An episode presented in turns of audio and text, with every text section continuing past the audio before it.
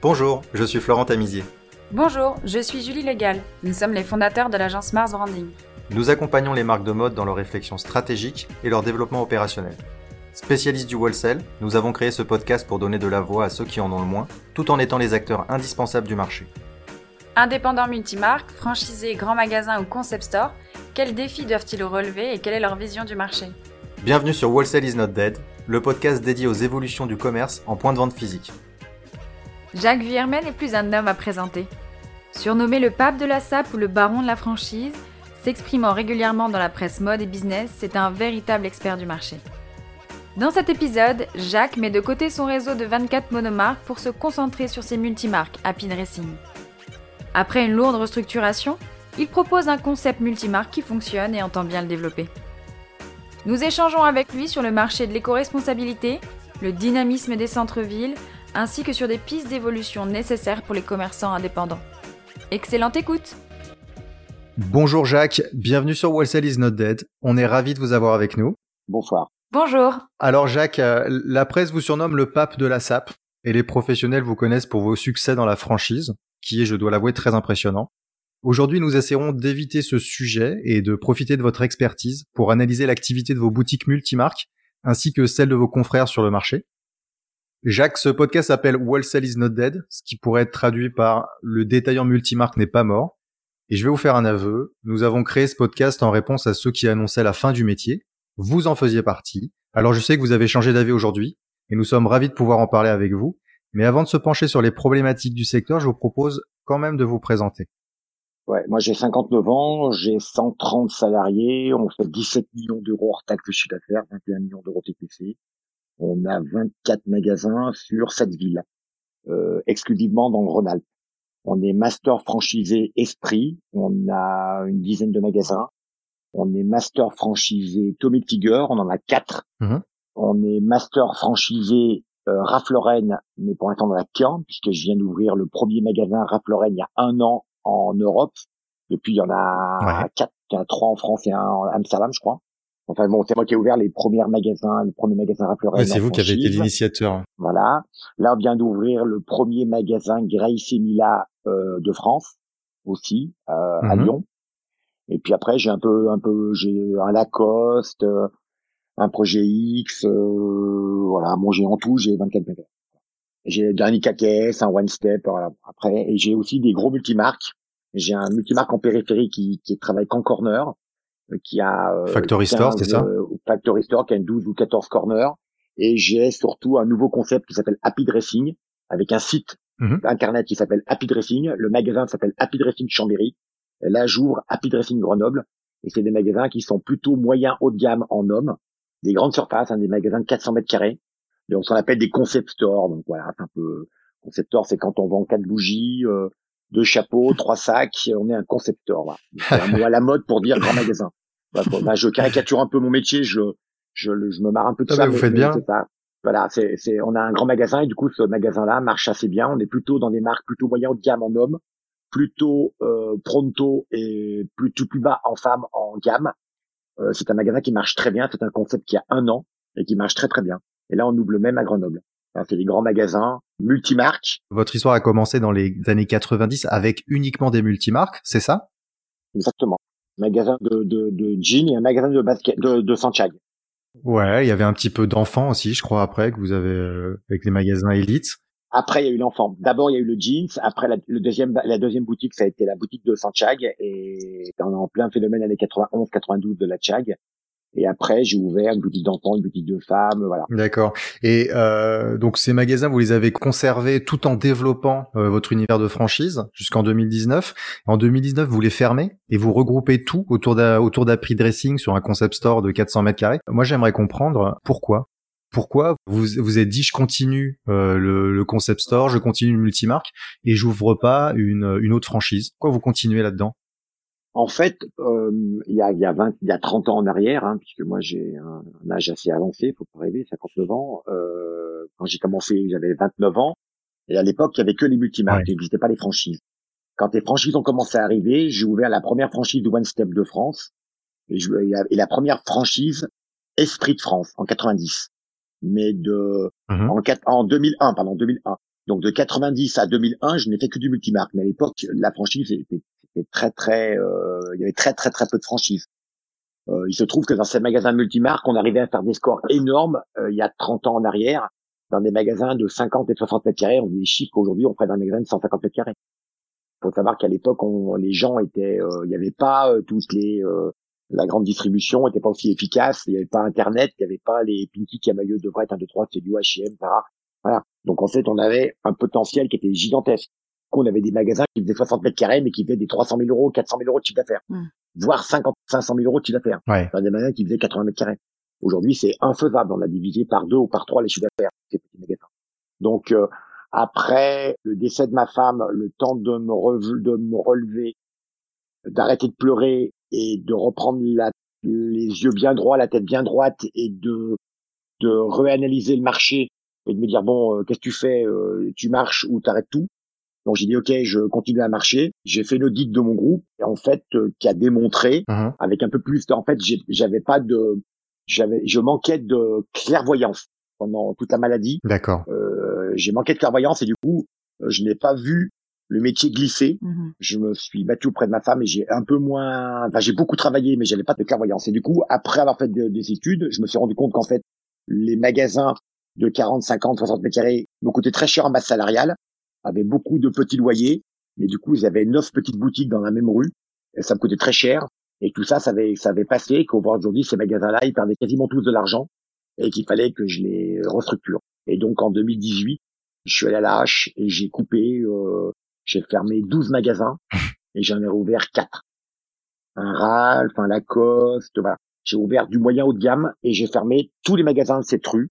Il y avait un Apapiri et il y avait 7 magasins multimarques. 8 magasins multimarques, 7 magasins multimarques. Bref, j'ai tout fermé, j'ai tout rassemblé dans ce magasin qui était un, un magasin qui était en franchise mais qui marchait pas assez, le Happy Dressing, le magasin de 400 mètres carrés. J'ai tout remis dans ce magasin. Je sentais que depuis quelque temps qu'il y avait un frémissement des gens sur les magasins multimarques parce qu'il y avait il a commencé à avoir une saturation des monomarques mm. et des franchises. Ouais. Et il y avait toute une partie de la population qui disait ah il y en a marre, on sait plus où aller, c'est toujours pareil. Euh, on a trois Pinky, trois Camailleux, trois Célio, un Zara, un H&M. En fait, euh, c'est tout pareil quoi. Et je j'ai misé sur un format plus grand, sur un magasin adapté parce qu'on va pas les mêmes produits en homme et en femme. Hein. Mm-hmm. C'est c'est un peu une première. On a un produit en homme qui est plutôt moyen haut avec Ralph Lauren, Hugo Boss, et en femme, un magasin plutôt axé sur le prix et le pronto. Le, donc euh, des magasins avec des stocks qui tournent très vite et des prix beaucoup moins chers, avec des marges plus élevées. Pourquoi cette stratégie? Parce qu'il y a une différence de consommation entre l'homme et la femme? Comment comment vous avez analysé ça? Oui, oui. l'homme qui a 50, 60 ans, le cadre supérieur, le chef d'entreprise, lui, il a pas de temps. Lui, il veut un service, il a pas de temps. Donc il veut pas, il va là, je suis pressé, je veux m'habiller deux trois pantalons, mettez-moi deux trois chemises, euh, un blouson, peut-être une veste ou deux, voilà. D'accord. Peut-être un pull parce qu'il va, va rentrer en hiver. Enfin, débrouillez-vous quoi. J'ai une heure. En gros, démerdez-vous quoi. J'ai ma carte black, mais je suis pressé quoi. Voilà, je suis pressé pour faire le relais, pour me le, pour me le livrer. Enfin, ma femme passera te chercher ou ma fille. Ouais, bref, hmm. voilà, je suis pressé pour me dépasser. La femme, c'est pas pareil. La femme, elle a pas le moral, et on le voit déjà en ce moment avec le, avec le Covid. Hmm. On a mieux vendu la femme que l'homme. La femme, elle a pas le moral, boum, elle va acheter des vêtements.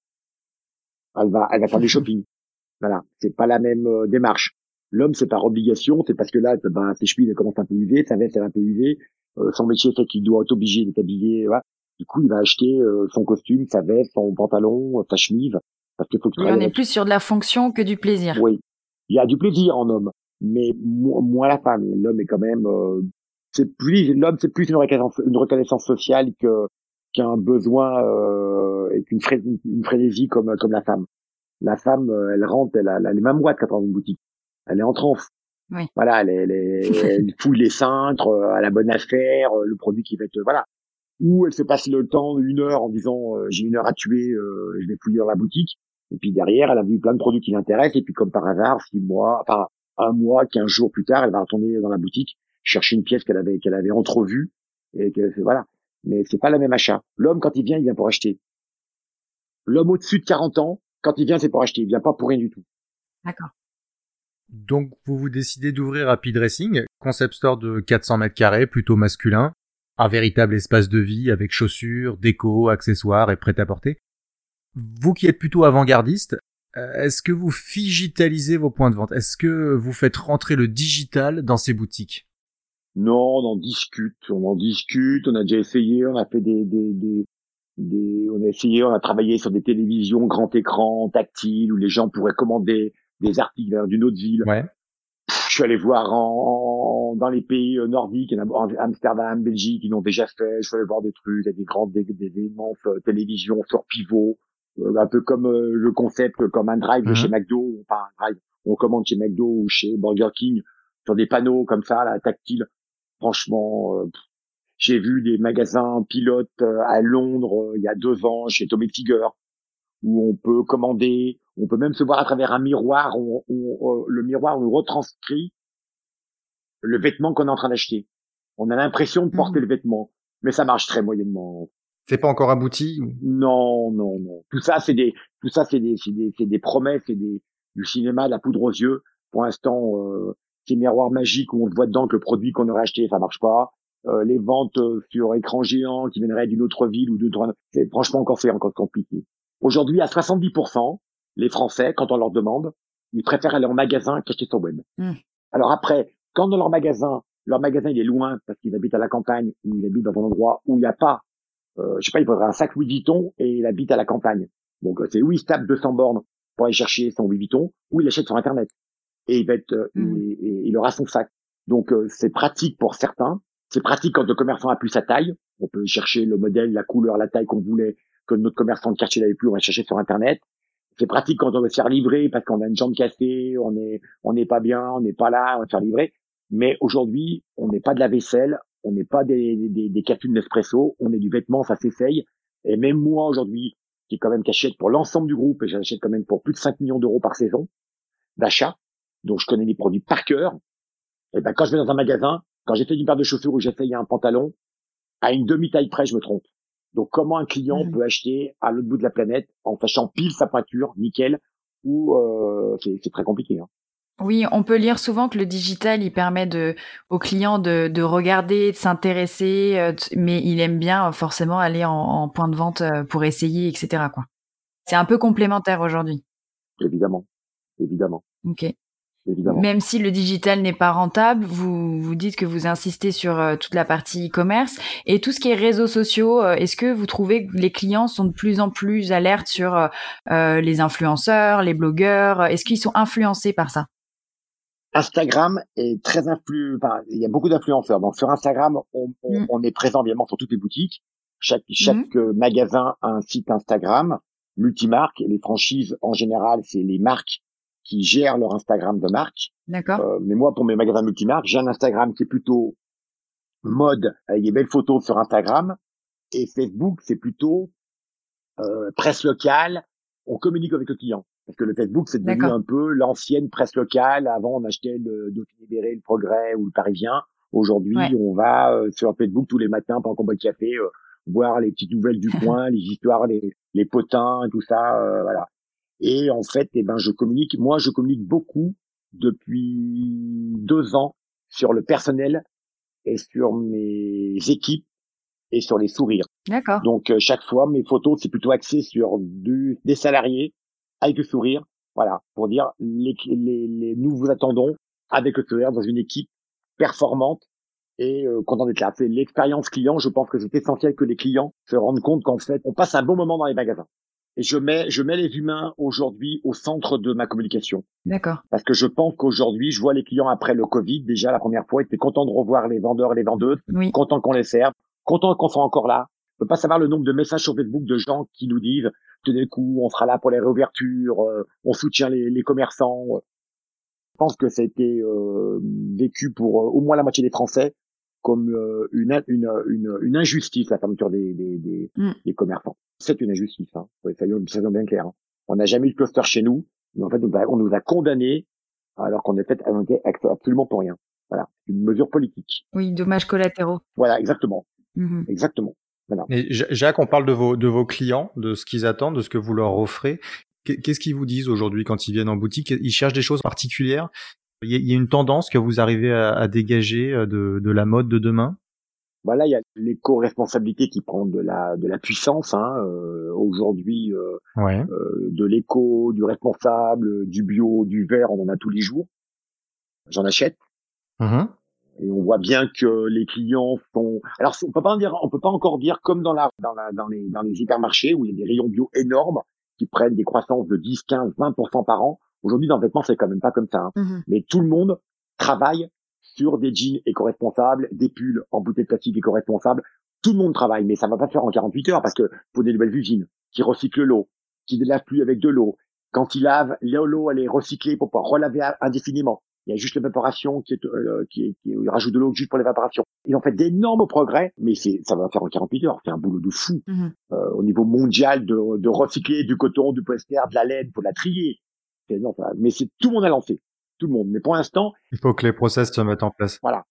mais faut pas dire que les clients, pour l'instant, ils viennent chez nous parce qu'on a un pull euh, éco ou un jean éco. Quels sont les fournisseurs qui sont les plus actifs en, en multimarque? Je vous parle pas en franchise parce que je sais que Tommy Hilfiger euh, se défend beaucoup là-dessus. Dans vos fournisseurs multimarques, vous en avez qui sont vraiment impliqués là-dedans aussi? Mais tout, Tous, d'accord, tous, vraiment. tous sont attaqués.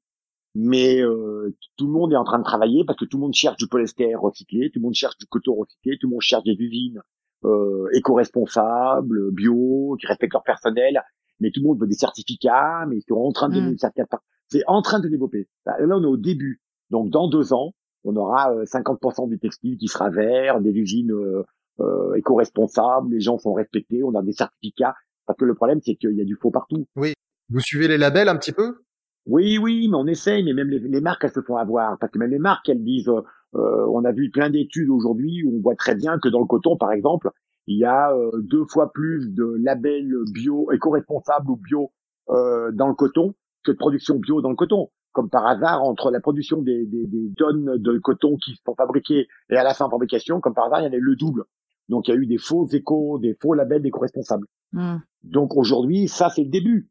Donc comme tous les débuts, il y a de la triche de partout, donc tout le monde cherche, tous les fournisseurs veulent être blancs parce qu'ils n'ont pas du tout envie de se faire attraper avec des, des, des travailleurs euh, clandestins, travailleurs qui feraient trop d'heures. Et même, c'est devenu un véritable argumentaire commercial aujourd'hui. Oui, oui, mais ils sont tous en train de travailler, mais il faut avoir la sécurité, il faut être sûr que quand on va fabriquer en Inde ou en Chine, le fabricant en Inde ou en Chine ou au Pakistan ou euh, peu importe à l'autre bout du monde, il n'a pas donné en sous-traitance à une autre usine encore plus, plus petite où il y a un gamin de 12 ans qui travaille dedans, où le coton c'est pas du bio, mais du coup il a marqué un certificat bio et il, a tamponné bio alors qu'en fait c'est pas du bio, où il a volé tout le monde, enfin il a peut-être une arnaque. Là il y en a partout, mais tout le monde est en train de chercher la traçabilité Mhm. la traçabilité. Mais c'est, c'est, c'est- chez nous, c'est, a deux, trois ans. Mais ça y est, toutes les marques cherchent la traçabilité du coton, du polyester, du personnel, des salariés, de tout, avec le respect. Vous, vous êtes convaincu que dans 10 ans, la, la filière mode, elle sera complètement transformée autour de cet axe? Mais sûr et certain. D'accord. Qu'est-ce que vous faites chez Happy Dressing, vous, pour euh, vous pour vous organiser autour de cette tendance? Vous vous éduquez un peu votre clientèle, vous leur en parlez, ou pour le moment c'est pas encore euh, Non, pas encore vraiment non, rentré non. dans le business? Aujourd'hui, les, les gens ont acheté des voitures électriques ou des voitures euh, hybrides parce qu'ils étaient obligés de le faire. Parce que l'État leur a donné des taxes. Mm. Sinon, Mhm. ils n'auraient jamais fait. Et aujourd'hui, dans les vêtements, c'est les marques, c'est exactement comme dans le dans le- l'agroalimentaire, les marques ont peur que demain, il y a un mouvement de fond très fort, beaucoup plus fort que maintenant, et que les gens prennent conscience que euh, tout ça, ça pollue et qu'il faut diminuer. Par rapport à toute cette tendance éco-responsable, est-ce que vous vous verriez créer un corner dans le futur avec uniquement des marques responsables, par exemple, ou même voir créer un nouveau point de vente dédié à ce secteur? Oui, oui, mais c'est encore trop tôt. Euh, les gens ont peur de manger, ont peur des- de l'industrie chimique, et donc du coup ils cherchent du bio, puisque aujourd'hui il y a controverse partout parce qu'on sait que ça fait du mal et qu'il y a beaucoup de substances qui sont cancérigènes. Euh, dans la voiture, c'est un problème de taxe, c'est l'État qui taxe les voitures, donc oblige les gens à acheter des hybrides ou des électriques. Aujourd'hui, il n'y a pas de volonté politique à taxer les produits qui pollueraient. Et donc, c'est pour ça que les marques, toutes les marques sont en train de travailler là-dessus parce qu'ils savent qu'un jour, il y aura un coup près qui va tomber où les pays donneront des amendes ou euh, taxeront les marques qui sont les moins euh, éco-responsables. Donc, voilà. Du coup, ils savent qu'aujourd'hui, euh, faut courir, il faut aller très vite parce que demain, ça va tomber. Le coup près va tomber. Mais pour l'instant, les gens s'en foutent. Euh, c'est un plus, on leur dit, bah, ce pull, c'est un éco-responsable. Ils disent, très bien. Mais si on lui dit que le, il a coûté 10 euros de plus parce qu'il est co-responsable, ils vont le poser, ils vont prendre un autre. Mm. Voilà.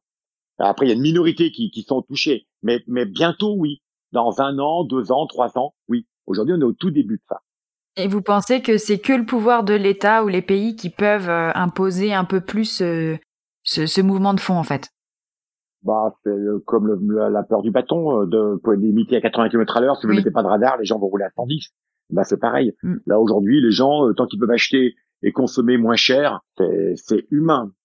En tant qu'homme d'affaires ayant réussi dans la mode, est-ce que vous vous sentiriez euh, la responsabilité justement d'être un peu précurseur dans cette démarche et de se dire ok moi j'ai la capacité de le faire, je vais mettre des corners euh, un petit peu euh, éthiques ou mode éco-responsable, je vais ouvrir un, un point de vente multimarque pour donner l'exemple entre guillemets. Vous Ouais. vous sentiriez de le faire un ouais, jour? mais c'est trop tôt encore parce qu'encore aujourd'hui, les produits vont trop vite.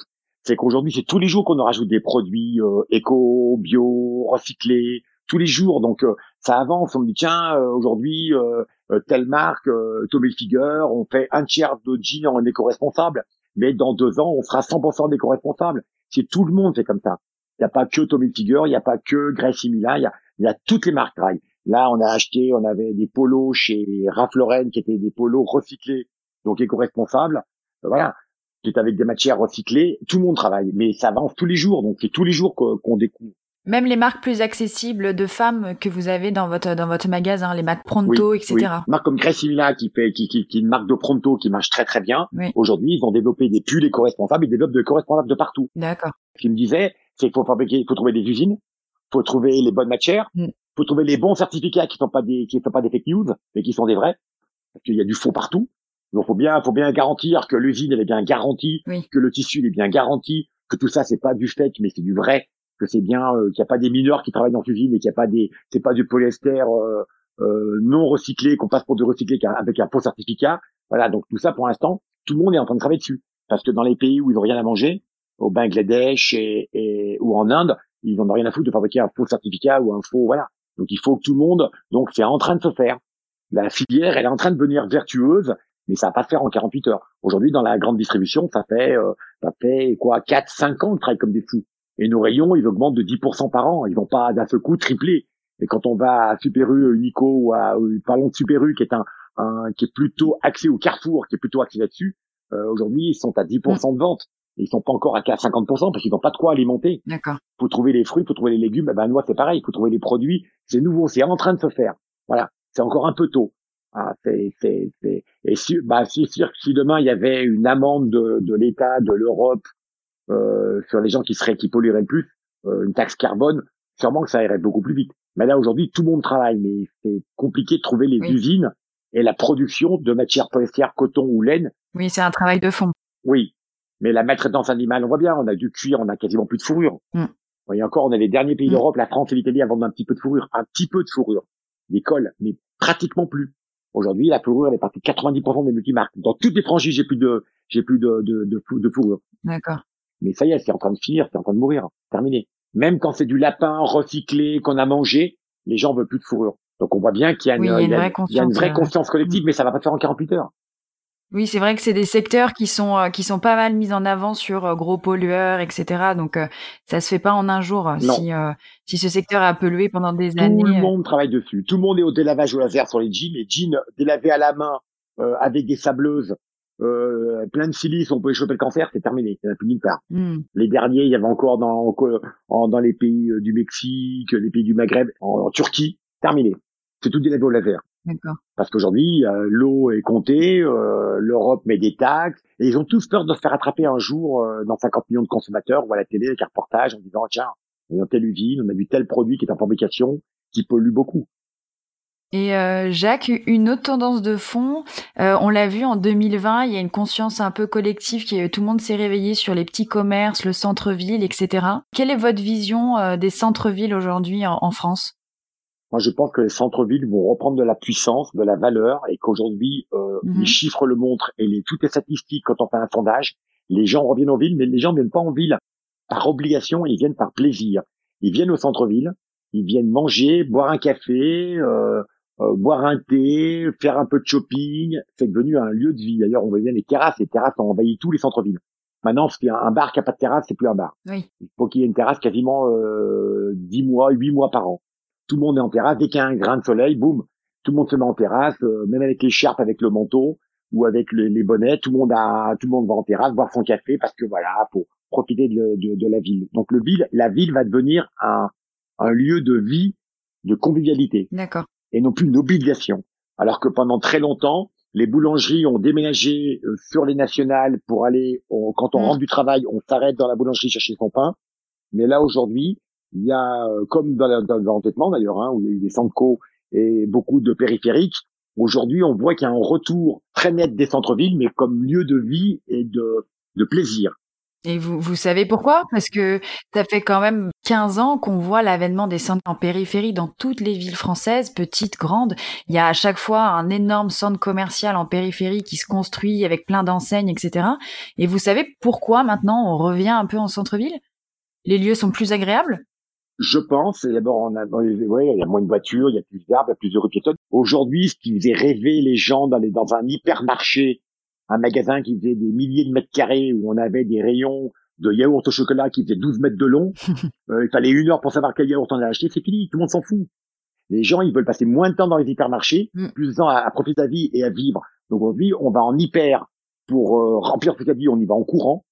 Par obligation, un peu, ouais. Voilà. Et après, c'est un lieu de vie. Donc le centre-ville va devenir un lieu. Tous les centres-villes se sont refaits toutes les façades sont belles. Euh, voilà, ça va être un lieu avec plein de petits restaurants, plein de petits bars où on, va manger en terrasse, boire un verre, et faire des magasins. Et aujourd'hui, c'est ça l'avenir du centre-ville. Il faut de nouveau de la convivialité.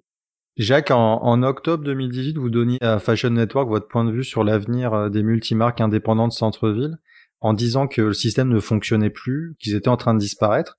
Alors aujourd'hui, on est en 2020 les indépendants sont toujours présents et ils se battent pour évoluer. Moi, j'ai deux questions par rapport à ça. Quelle était votre analyse du marché il y a deux ans pour arriver à ce raisonnement? Et est-ce que c'est toujours le cas en 2020 Et sinon, bah, qu'est-ce qui a changé concrètement euh, pour, pour ce métier? Les surfaces. Aujourd'hui, il y a, il y a 4, 5, 6 ans en arrière, on pouvait avoir des petits magasins de 40 mètres carrés et séduire une clientèle. Ouais. Euh, aujourd'hui, le client, il veut du choix, il veut du mètre carré. Donc aujourd'hui, ouvrir des petits magasins de centre-ville, j'ai quasiment euh, mort. Aujourd'hui, il faut ouvrir des magasins d'une taille raisonnable, plutôt conséquente, où le client, quand il vient, il a un énorme choix, où il voit euh, beaucoup de choses. Avec Internet, ça l'a complètement euh, déstabilisé, le, client. Hmm. Il a tellement tout sur Internet, il veut pas comprendre que nous, on n'est pas tout dans un magasin. il veut toujours tout. Vous avez tout là, mais il n'existe pas tout. Il y a que sur Internet, on a tout. Et encore, il faudrait passer des, des, des, des, journées, des heures et des années pour tout oui, c'est ça, c'est du temps hein, pour voir tout. ben, ils veulent tout. Vous avez tout. Oui, Je, quoi Tout à quoi ils sont divers, mais il n'y a jamais tout. Tout n'existe pas. C'est le monde entier. Euh. Enfin, du coup, il y a cette notion de choix qui fait que l'on peut plus avoir des magasins de 40-50 mètres carrés ou avoir des magasins spécialisés, mais pas dans le vêtement. Ou alors dans le vêtement de l'homme, on peut encore avoir des, des surfaces de 60-80 mètres carrés dans l'homme très ciblé, plutôt haut de gamme, et là, par contre, ça fonctionne encore pas trop mal parce que l'homme veut un service ouais. et il préférera un client, une vendeuse qui va se baisser, lui faire l'ourlet, euh, lui dire, euh, l'appeler par son nom, euh, connaître ses goûts et ses couleurs. Et voilà, il faut pas de questions. Mm-hmm. Qu'est-ce que vous conseillez du coup aux, aux, détaillants indépendants multimarques qui sont dans des petites surfaces aujourd'hui, qui n'ont pas forcément toute la capacité financière de se développer ou de racheter le voisin pour ouvrir un 200 mètres carrés? Vous, avec votre expertise, vous leur disiez quoi pour qu'ils puissent évoluer? Ça va être très compliqué ça va être très compliqué. Je suis désolé, mais ça va être très compliqué. Aujourd'hui, un magasin spécialisé, faut qu'il soit euh, ou monomarque. Ouais. J'ai des magasins de 40, 50, 60 mètres carrés, des monomarques qui marchent très bien. D'accord, que vous développez en franchise. Ouais, c'est ça. Voilà, en monomarque. Donc en monomarque, euh, développer une marque sur 50, 60 mètres carrés, c'est possible. Mais euh, faire un multimarque sur 50, 60 mètres carrés, c'est compliqué parce que les clients, ils veulent du choix ils ne comprendront pas pourquoi vous avez deux marques en femmes, trois marques en hommes et aussi peu de choix. Ils veulent euh, tout voir. Alors à moins qu'on soit euh, au bout de tout dans une ville, euh, dans un village où il n'y a pas de ville à moins de 100 km ou de 50 km, mais quand même, la tendance générale, c'est que les clients, ils veulent du choix et c'est compliqué. Et dans le monomarque, Jacques, il vient pour la marque, c'est ça? Oui, pour la marque. D'accord. Donc en fait, bah, si on s'appelle Tommy Figure, il faudra au minimum 100 mètres carrés pour s'exprimer. Dans un, il y a plein de petites marques qui peuvent avoir moi, j'ai un IKKF qui fait 60 mètres carrés, qui marche très très bien. Très très bien. D'accord. Et les clientes, quand elles rentrent, elles savent Oui, parce qu'elles vont dans une monomarque. Elles vont, elles vont acheter Mm. du IKKF, une, un une monomarque. Pas tout le monde a des gammes aussi étendues que Tommy Hilfiger. Oui. Tommy Hilfiger, c'est gigantesque. Les chaussures, le maillot de bain, euh, l'accessoire, la bagagerie, euh, c'est c'est énorme, énorme, énorme ce qu'ils ont comme ligne. Alors que les 90% des, des, des petites des, des marques ont des marques beaucoup plus modestes avec des choix beaucoup plus réduits.